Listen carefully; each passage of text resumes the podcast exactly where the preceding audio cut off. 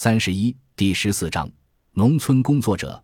从沈宝元论文的封面，我们知道他的导师是徐庸顺，评阅者是社会学系主任林耀华和法学院院长郑林庄。另外，在前言中，沈还特别提到廖太初提供了他自己关于哥老会研究的英文论文。由此可以看到，和沈宝元这篇调查有关的论文指导老师，都是中国人类学和社会学大名鼎鼎的先驱者。在这项调查中，沈宝元把自己看成是一个农村工作者，这正是当时许多关心农村问题的学者，特别是中国社会学和人类学先驱者们的自我定位。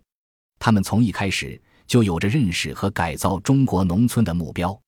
从燕京大学社会学系的学术渊源上看，沈宝元进行的这项关于四川袍哥的调查，应该说不是偶然的。而是一九二零至一九四零年代中国乡村教育运动与早期中国社会学和人类学重视乡村调查的一个延续。一九二六年，中华平民教育促进会在留美博士、晏阳初的带领下，到河北定县进行乡村教育的实验。一九三零年代初，晏阳初利用在美国募集到的资金，把总部从北平搬到了定州城。并招募到不少大学生和留学生志愿者参加平教会的实验。一九二九年，梁漱溟在河南省北部辉县创建以乡村重建为目的的村志研究院。一九三一年，在邹平创办山东乡村建设研究院，并在北平出版《村志》月刊。他写有《乡村建设大义》《乡村建设理论》《答乡村建设批判》等一系列著作。阐明他的乡村建设主张。卢作孚在重庆北碚也进行了乡村建设的实验。在一九三零年写的《乡村建设》一文中，强调教育是乡村第一要务。一九三四年写有四川嘉陵江三峡的乡村运动。抗战爆发后，大后方四川便成为乡村建设的重要基地。抗战后，晏阳初的平教会把重点放在四川的乡村教育方面。一九三六年春，平教会和四川省政府合作筹组设计委员会。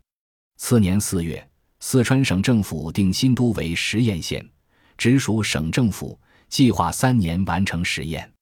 一九三九年九月，国民政府公布了县各级组织纲要，其中采纳了许多平教会多年来在定县、新都等地实验积累起来的经验。基于四川的特殊情况和在抗战中的重要地位，国民政府决定在四川率先实施，由平教会协助。国民政府指定四川全省各县于一九四零年三月一日实行新县制。在一九二零至一九三零年代，全国从事乡村建设工作的团体和机构有六百多个，先后设立的各种实验区达上千处，如以晏阳初为代表的河北定县。梁漱溟为代表的山东邹平、燕京大学为代表的北平清河等地的乡村建设实验区，大多是以平民教育为中心，形成了广泛的乡村教育运动。这些乡村建设计划主要关注农村教育、农村地方自治、改良农业、推广优良品种、防治病虫害等，还力图解决农民的借贷问题，如成立借贷合作社和信用合作社，发放贷款。以解决他们资金上的困难，提倡合作，帮助组织农民成立各种合作社，设立乡村医院，预防各种传染病，建立乡村公共卫生保健制度，教育农民移风易俗，在缠足、吸毒、赌博、早婚、买卖婚姻、溺杀女婴、婚丧陋习等方面开通民智。一九四五年夏天，沈宝元在望镇调查的时候。燕京大学也在那里设立了补习班，正是由于补习班的工作，才使沈有机会接触和深入了解雷氏家庭。从一定程度上来讲，沈宝元的这项调查也是和当时的民族危机分不开的。抗战爆发后，各地高校因战事停办的非常之多，国民政府颁布了《战区内学校处置办法》，布置战区学校的内迁等事宜。抗战初期。东南沿海各高校，除燕京、辅仁等教会学校未动外，大多迁往西南和西北。据国民政府教育部统计，战事起后迁入后方复课者七十七校。停课者十七校。一九四一年十二月，太平洋战争爆发后，原迁上海租界内的高校继续内迁，滞留北平的燕京大学亦迁往成都。此年，燕大在成都复校，在战争环境中继续进行教育事业。燕京大学为复校的选址颇费周折。最后终于选在陕西街华美女中和启化小学的旧址，社会学习主任先后由李安宅、林耀华担任。学校还根据战时形势进行边疆社会调查、城市社会服务、农村社会服务等工作。在这种学术的大氛围下，沈宝元选择这样一个调查题目就顺理成章了。当时燕京大学学生深受共产党的影响。学生中的共产党组织有相当的发展。一九四四年十月十五日，各大学的进步分子成立成都民主青年协会，其中包括燕大的地下党学生。中国共产革命的基础在农村，了解农民和农村一直是共产党人十分强调的。所以，当时的燕大学生深入农村，除了受那些社会学和人类学老师们的影响。也是响应共产党到农村去的号召。一九四五年春，民协组织青年学生到农村与农民接触，利用暑假组织同学参加农村工作队，到成都附近的农村送医送药，举办夜校，宣传抗日，进行农村调查，了解租佃关系等。燕大的共产党员通过民协认真组织了这次活动。使参加活动的同学初步体会到知识分子与工农相结合的必要性。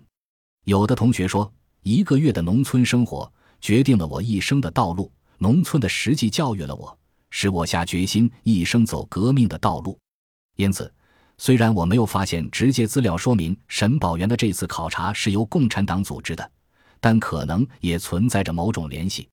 这种注重理论联系实际、深入民众。鼓励学生实地调查的风气，对沈宝元来说真是求之不得。他说自己从孩提时代起就非常向往农村的生活，喜欢田园间的自然景色，对于熙熙攘攘的城市兴趣不大。他还觉得乡下人淳朴，而对城市狡猾人们有所提防，所以来到乡村，徜徉于青山绿水之间，欣赏着秀丽天成的景色，使他有一种找到归宿的感觉。因此，他承认这次调查也是由于自私的原因，因为他觉得在繁嚣的城市里永得不着宁静，使我更思恋于寂静的乡村生活。作为一个年轻的大学生，在当时燕京大学左倾思想的影响下，他有着同情下层民众的情怀。当他欣赏田园之美的时候，想到农民耕耘的辛苦与劳累，心里就会有一种深深抱歉的感觉。他把自己看成是一名农村工作者，对农民有着同情与爱戴，渴望与农民一块生活、一块玩耍、一块工作的机会。可以看出，当时的沈宝元是一个理想主义者。他对自己优越的家庭和教育条件有一种内疚感，试图以学习淳朴与勤苦来改变一下浮夸的积习，恢复到人类自然的天性。所以，他有着要为农村服务的志向。的确。当时，知识分子到农村去了解农民、改造农村，已经成为一种风气。沈宝元写道：“一九四五年的夏天，知识分子下乡去的口号到处在散播着，利用这个休闲的假期播下一点农村工作的果实。一方面表示对农民大众致崇高的敬礼，向他们学习书本以外的知识，例如教育系廖太初教授。”于一九四三年春便率师生在成都北郊崇义桥夏家寺建设农村研究服务站。社会学习主任林耀华在成都复校的四年教学中，有三个假期都是到凉山、西康等少数民族地区进行考察。本集播放完毕，感谢您的收听，喜欢请订阅加关注，主页有更多精彩内容。